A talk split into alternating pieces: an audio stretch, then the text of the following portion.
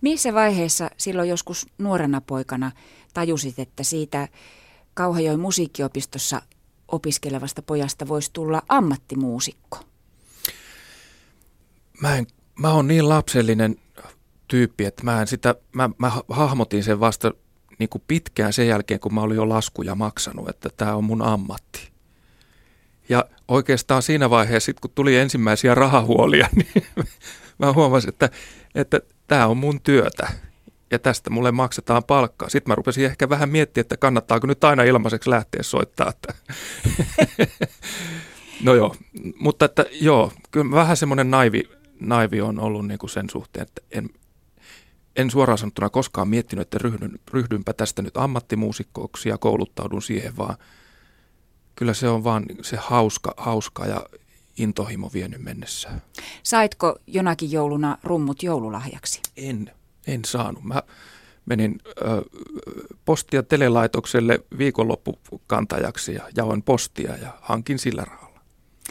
Minkälainen sitten on rumpalin kodin äänieristys? Onko se tällainen kuin tämä studiohuone, että täällä on pehmustetut seinät? Harjoitteletko kotona? Harjoittelen. Itse asiassa joo. Mu- nyt myöhemmin, mulla on ollut tässä, olisiko nyt 5-6 vuotta kotona semmoinen mahdollisuus.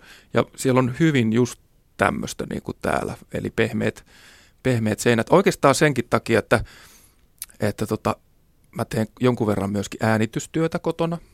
Siihen se soveltuu hyvin ja mm, ehkä se äänieristys on myöskin naapureita ajatellen, mutta mulla on oma semmoinen ulkorakennus, että se ei nyt niin kauheasti suoraan haittaa ketään. Eikä kukaan tuu sinne, et huomaa, että naapurit norkoilis ja kuuntelis kuuluisa rumputaiteilijan sooloharjoituksia siellä pensasaidan takana. Niin, niin, siitä kuuluisuudesta. En tiedä, tämäkin on vähän kuin mä tein tämmöistä marginaalimusiikkia, niin semmoisen ison, ison kansan – tiedossa ei välttämättä, välttämättä sitten ole ollenkaan. Ehkä voi olla, että ulkonäöltä joku saattaa joskus tunnistaa jossain yhteydessä, mutta, tai kun on pitkään ollut kanssa, mutta meillä oli itse asiassa aika hauska, hauska tilanne, kun meillä naapuri pyysi pitkään anteeksi oman poikansa puolesta, joka soitti kitaraa ja rumpuja. Ja mä, mä olin niin ilkeä, että mä vähän aikaa nautin siitä tilanteesta, että et, et, tota, mä en kertonut olevani muusikko, kunnes hän sitten bongas mut tuolta, tuolta tota, yhdeltä lavalta, lavalta tämä herra, herra ja se, oli, se, oli se, se, se on sen verran huumori, huumorimies, että meillä, meillä riitti riemua siitä pitkään. Hän ymmärsi, ymmärsi yskän. Joo, kyllä. Muusikko Markus Ketola, tällainen päivä kun on keikkapäivä, illalla keikka, minkälainen vuorokausirytmi se yleensä sulla silloin on? No se riippuu pikkasen, että minkälainen illan konsertti on, niin kun, äh, sanotaanko näin, että jos on kokonaan ihan uutta musiikkia, mitä me esitetään, niin usein, usein sille päivälle ei mielellään ota sitten mitään muuta. Mutta jos on jonkun konsertin uusinta tai jotain semmoista, mikä menee vähän niin kuin osittain selkärangasta, niin sitten saattaa olla muutakin työtä, esimerkiksi jotain opetusta, tai, tai muuta, muuta projektia myöskin päiväsaikaa, mutta ei mielellään kauhean täyteen sitä konserttipäivää. Sanoit, että jos se menee selkärangasta, mm. mitä se tarkoittaa, että sinulla, kun oma pääinstrumenttisi nyt kuitenkin on rummut, että se menee selkärangasta? Öö, se tarkoittaa varmaankin ehkä semmoista ohjelmistoa, mitä on jo vuosikaudet soittanut. Öö, semmoinen ohjelmisto voisi olla esimerkiksi Umossa, mikä on mun niin kuin päätyönantaja, niin Umon ohjelmistossa se voisi tarkoittaa esimerkiksi ää, jotain Duke Ellingtonin musiikkia, Count Basia, ää, Thad Jonesia, tavallaan semmoista repertuaaria, mikä on tämmöistä niin ikään kuin klassikko materiaalia, klassikkomateriaalia sinfoniaorkestereissa. Monella on varmaan se mielikuva, että mitä se voi olla, tämmöinen perinteinen. Mm. Niin, niin meillä tuo Big Band puolella on ihan samalla tavalla – Onko ne kappaleet sun liikemuistissa? On, hyvä kysymys. Itse asiassa joo, ja varsinkin rumpalilla. Se on hyvin fyysinen, fyysinen soitin ja, ja, ja se, se täytyy tuntua kropassa. Silloin on onnistunut keikka, kun pystyy koko kehollaan olemaan läsnä. Onko huonokuntoisia rumpaleita ollenkaan? Tai voiko olla hyvä rumpali, jos on huono fyysinen kunto? Kyllä voi olla, joo. Mä itse asiassa toi on aika epäkiitollinen soitin sillä tavalla, jos, jos miettii, että että siinä ollaan niin kuin kahden kankun varas keinutaan ja on kädet ilmas ja jalat ilmas välillä. Että, että se voi olla aika rassaavaakin myöskin tuonne keskikropalle, mutta, mutta tota, mutta näin niin kuin periaatetasolla joo, pitäisi olla aika, aika hyvässä fyysisessä kunnossa, jaksaa, jaksaa paukutella päivät pitkät. Aika rassaavaa keskikropalle, tarkoittaako se sitä, että sulla on sixpack vai sitä, että sulla on selkä ihan sökönä? Mulla on selkä valitettavasti oli ihan sökönä tässä muutama vuosi sitten. Jouduttiin vähän operoimaan, leikkaamaankin. Mielikuva harjoitteletko sitten, niin kuin urheilijat mielikuva harjoittelee omaa suoritustaan? Ei oikeastaan. Soittaminen on vähän semmoinen juttu, että, että sit, sit kun harjoitukset on harjoiteltu, niin sen jälkeen on, niin kuin semmoinen ideaalitilanne olisi se, että ei päässä oikeastaan liikkuisi enää yhtään mitään ennen esitystä? No joo, ennen esitystä joo, mutta sitten kun se esitystilanne on, niin, niin silloin mahdollisimman tyhjäksi vaan pää jotenkin. Se, se olisi niin semmoinen optimaalinen tilanne ja varsinkin semmoinen kelailu, että, että miten toi meni ja menikö toi nyt hyvin tyyppinen ajattelu sen soiton aikana, niin se on tosi petollista. Niin ei kannata. Aina, aina pikkasen mielellä, no joo, pikkasen, jos jotain ajattelee, niin vähän niin kuin eteenpäin ikään kuin ennakoivasti, että mitä, mitä tulee seuraavaksi tapahtumaan. Markus Ketola, sinä olet Suomen kuuluisimpia jats-rumpaleita ja olet siitä erikoinen mies, että olet tehnyt myös tohtorin väitöskirjan omalta alaltasi. Joo. Ootko teoreetikko vai käytännön ihminen? Kyllä mä oon käytännön ihminen. Joo, ehdottomasti. Et jättäisi soittamista esimerkiksi opettamisen tai tieteen takia? En. Oikeastaan toi mun jatko-opinnot ja, ja nämä tohtoritutkintoon liittyvät opinnot, niin ne, mulla oli jotain auki olevia asioita, mitkä jäi mulla niin kuin perusopinnoista vaivaamaan. Ja jotenkin toi jatko-opiskelufoorumi oli sopiva paikka niitä niin kuin edelleen työstää. Et ei mulla mikään semmoinen niin tieteellinen tai, tai tutkimiseen liittyvä ala ole oikeastaan koskaan ollut mielessä.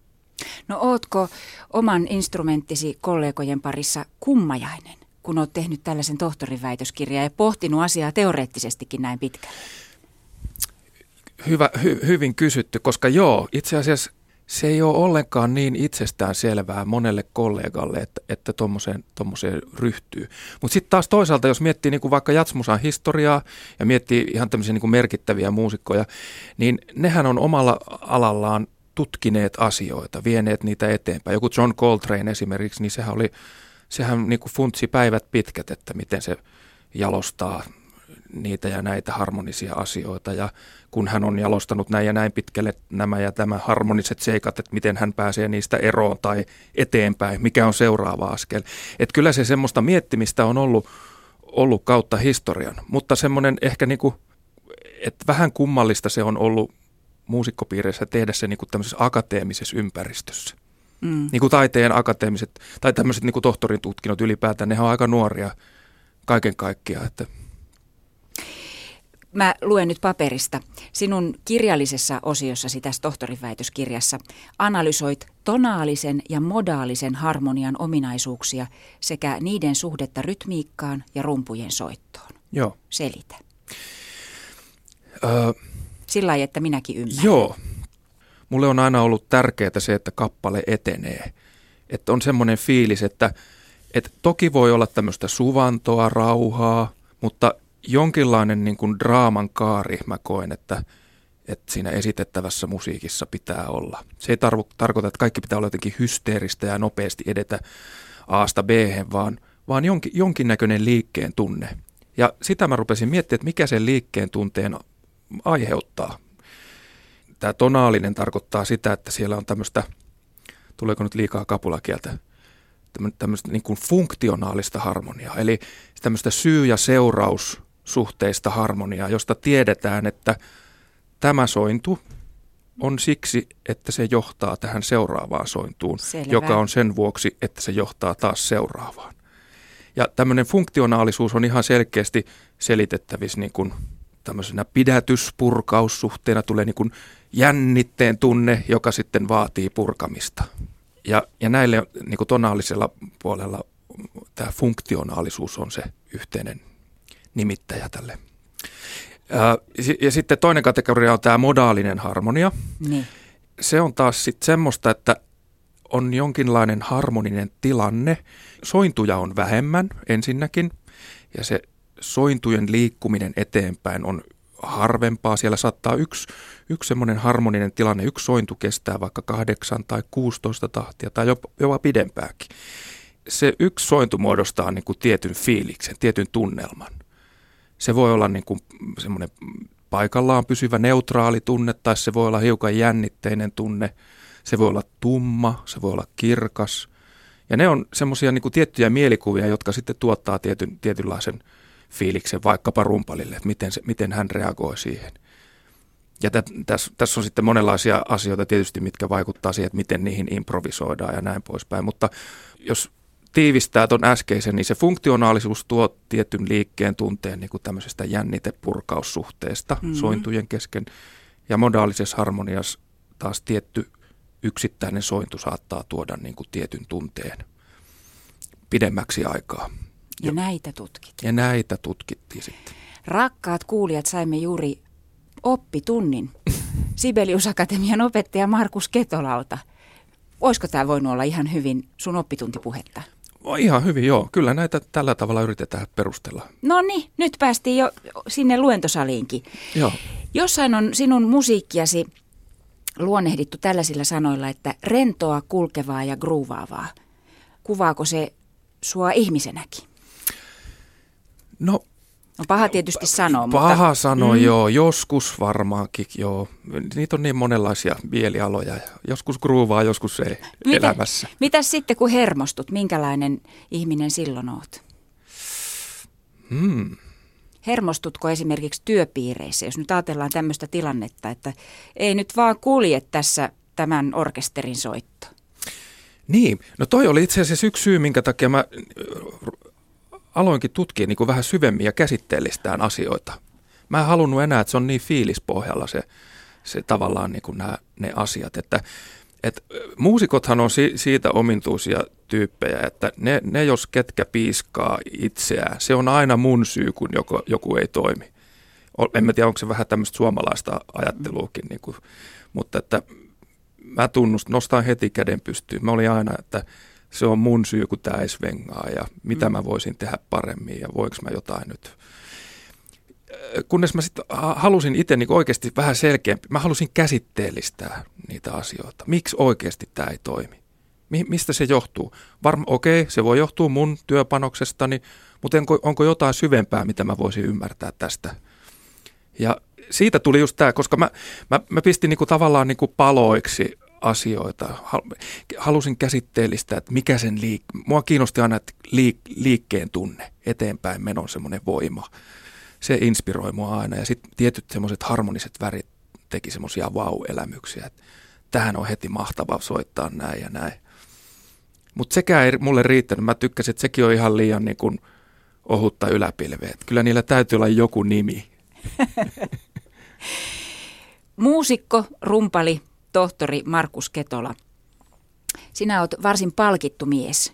Oot saanut Jats-Emman ja vuoden Jats-levyn palkinnon, oot saanut vuoden Yrjöksikin sinut on tituleerattu ja ties, ties mitä muuta. Minkälainen merkitys tällaisilla palkinnoilla on?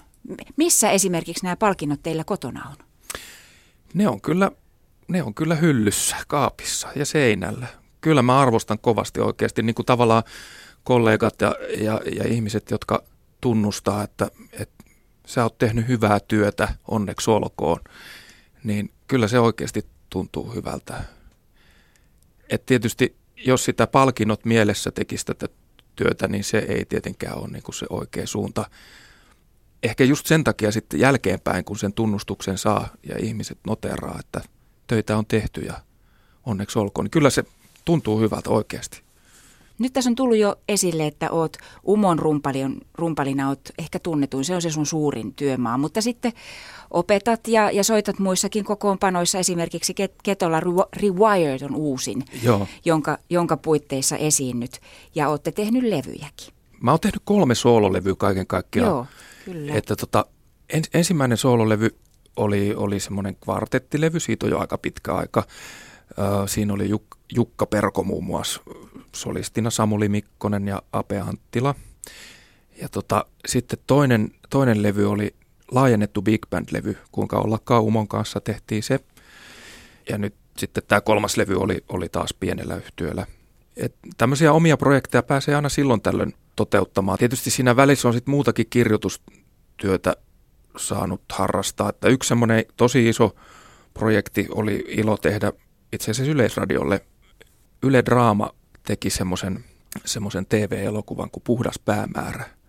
Siihen oli, oli tilaisuus kirjoittaa sitten niin kuin RSO oli käytettävissä ja se, sehän oli niin kuin semmoinen unelmien täyttymys. Mm.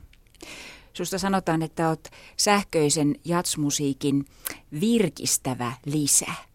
Jaha. Jostakin luin tällaisen. Okei. Okay. No allekirjoitatko, että sä oot sähköisen jatsmusiikin rakastaja? No kyllä, siis mua kiinnostaa, se, mua kiinnostaa se varmaan osittain sen takia, että se oli sitä mun lapsuutta, lapsuutta ja nuoruutta. Siis mä tykkään tosi monipuolisesti musiikista, vaikka se vähän kuulostaa kliseeltä. Mutta ehkä tämä mun ammatti on sillä tavalla mahdollistanut sen, että mulla on ollut mahdollista soittaa ihan tämmöistä niin kokeilevaa, modernia kokeilevaa musiikkia. Mä olin semmoisessa yhtyessä kuin Free Okapi jonkun aikaa, mikä oli niin kuin sekä klasari että jatsmuusikoista kasattu tämmöinen ihan kokeileva yhtye. Nyt meillä on itse asiassa semmoisen kuin Naada Ensemblen kanssa 20-vuotisjuhlakonsertti tulossa tuolle Keravajatsiin. Niin tota, siinäkin on siinä on tämmöinen nykysäveltäjä kuin Eero Hämeeniemi, joka on siinä niin kuin nokkamiehenä. Hänen, hänen musiikkia soitetaan, mutta sekin on ihan semmoista niin kuin akustista ja vähän, vähän moderni klassiseen musaan päin tietyllä tavalla kallellaan. Sitten on tämmöisiä ihan mainstream jats-juttuja, mutta että mistä tämä sähköinen juttu tulee, niin ehkä se on ollut sitten osittain, että kun mä tein kaksi omaa sooloprojektia, jotka oli täysin akustisia – niin mä halusin vaan kokeilla sitten jotain semmoista ympyrä sulkeutuu tyyppistä lap, lapsuuden ajan ihanteita. Mä ajattelin, että nyt on sopiva hetki tehdä ja se, sen takia tämä viimeisin, on, viimeisin levy on nyt aika semmoinen sähköpainotteinen. Tarkoittaako tämä sitä, että, että pienenä poikana olet jotain Miles Davisia kuunnellut vai? Kyllä joo, joo niin, kyllä Milesin, Milesin myöhempää tuotantoa, mutta sitten ehkä tämä Joe Savinul oli semmoinen niin kuin inspiraation lähde. Mulla on semmoinen, semmoinen niin kuin kautta rantain pieni kytky, tai miten se nyt sanoisi, mä tunnen niitä ihmisiä, jotka, jotka Savinuli viimeisenä vuotenaan, hän, hän, hän kuoli tässä muutama vuosi sitten, niin tota, mä tunnen niitä ihmisiä, jotka on rakentanut sitä Savinulin tavallaan sitä semmoista sähköistä maailmaa. Ja jotenkin se vaan vähän niin kuin vei mennessä, että mä halusin jotain tehdä itsekin samankaltaista. No oliko se ihan tavallista silloin, kun olet ollut vähän toisella kymmenellä, että kuuntelit vaikka nyt Miles Davisia? No ei kyllä todellakaan. Pieni paikkakunta Kauhajoki, mistä mäkin olen kotoisin, niin ei se ollut tavallista ollenkaan. Mutta mulla oli niin inspiroiva rumpuopettaja, semmoinen kuin Jukka Ojaniemi. Ensinnäkin hän oli itse niin valtavan innostunut siitä aihepiiristä. Tuossa vielä niin kuin 80-luvun ihan alussa, 70-80-luvun taitteessa ja ei silloin ollut samanlaista plaraamismahdollisuutta mennä nettiin ja mm, kyllä. Niin kuin murtoosa sekunneissa saada niin kuin YouTube-videot ja muut, vaan silloin tilattiin lehtiä ulkomailta, semmoinen kuin Modern Drummer-lehti, missä oli, siellä oli, se oli kovin semmoinen asiapitoinen lehti. Nyt kun mä oon selannut niitä jälkeenpäin, niin siellä on niin artikkeleita ja asiaa ja paljon tämmöistä pedagogista juttua. Tosi mielenkiintoista, mutta meillä oli niin kuin sanotaan tämmöisellä niin kuin laivarahti viiveellä kauheilla kaikki maailman, niin kuin kaiken maailman jutut. Et me oltiin New, kauheilla New Yorkia jäljessä noin kolme viikkoa. Markus Ketola, kierrät myös kollegasi kanssa esimerkiksi työpaikoilla, pidätte luentoja. Joo, orkesterin nimi on Improvisoiva organisaatio. No niin. Ja me ollaan käyty, siis se, sehän lähti siitä joskus, olisiko se ollut 90 luvun alkupuolta, kun Jorma Ollila mainitsi siitä, että työyhteisön pitäisi toimia niin kuin jatsorkesteri. Ja, ja tota, mitä hän sillä sitten tarkoitti, niin, niin sitä, sitä asiaa me ollaan käyty vähän valottamassa, koska se on ihmisiä kiinnostanut. Sehän on ollut Framilla tietysti jo pitkään ja, ja on paljon orkesteria, par, paljon luennoitsijoita niin kuin tä, tästä aihepiiristä. Et sinällään siinä ei ole mitään uutta, mutta että me ollaan tehty sitä just sillä tavalla, että seminaaripäivän yhtenä yhtenä ohjelmanumerona on ollut meidän orkesteri me ollaan vähän valotettu niin kuin sitä, sitä niin kuin orkesterin työyhteisöä, että miten jatsbändi toimii. Ja sitten me ollaan soitettu heille ja, ja niin kuin soiton kautta demottu, että mitä, mitä me sillä tarkoitetaan. Mutta me ollaan niin kuin esimerkiksi nyt vaikka, että sooloilu työmaalla, se usein koetaan niin kuin vähän negatiivisena asiana, että mitä sä nyt oot mennyt taas sooloilemaan. Että kun taas me, me kerrotaan, että se on niin kuin improvisoinnin yksi ydin on, että, että tuetaan sitä, joka kulloinkin on äänessä siinä solistisessa vuorossa ja sooloilemassa. Ja mitä se, mitä se tavallaan sen työn tukeminen tarkoittaa? Millä tavalla me voidaan tukea sitä ihmistä, joka siinä on valokeilassa – minkälaisia elementtejä me sieltä taustalla voidaan tuoda, että me, me sitä inspiroidaan sitä improvisointia. Ja kuinka se sitten siihen koko teokseen vaikuttaa? Niin, niin. No, joo, että siinä on esimerkiksi tämmöistä, tämä Jari Perkiömäki, joka siinä, siinä on niinku pääasiassa luennoitsijana, me, me ollaan sitten siinä orkesterissa mukana, mutta siellä on esimerkiksi tämmöinen, tästä on aina ihmiset kiinnostunut, kuin provo, provokatiivinen kompetenssi. No niin. Ja provokatiivisella kompetenssilla tarkoitetaan semmoista, niin kuin, semmoista hyvän tahtosta positiivista persauksille potkimista, että et pomoakin voi vähän niin kuin tuuppia, että ei riitä, pystyt parempaan. Ja, ja tota, jats, jats-yhteisössä se on ihan, ihan niin kuin toivottavaakin. Et solisti, jos hän kasaa orkesterin ympärille, niin hän toivoo, että hän saa niin kuin pikkasen semmoista – tu, tuuppimista sieltä tausta, taustalta niin kuin hyvällä tavalla. Että. Ja samaa mentaliteettia pitäisi niin kuin ihan vaikka nyt tavallisessa insinööritoimistossa mm. käyttää. Joo, joo. Kyllä sit on, ihmiset on niin kuin kiinnostunut aidosti tuosta tavasta työskennellä.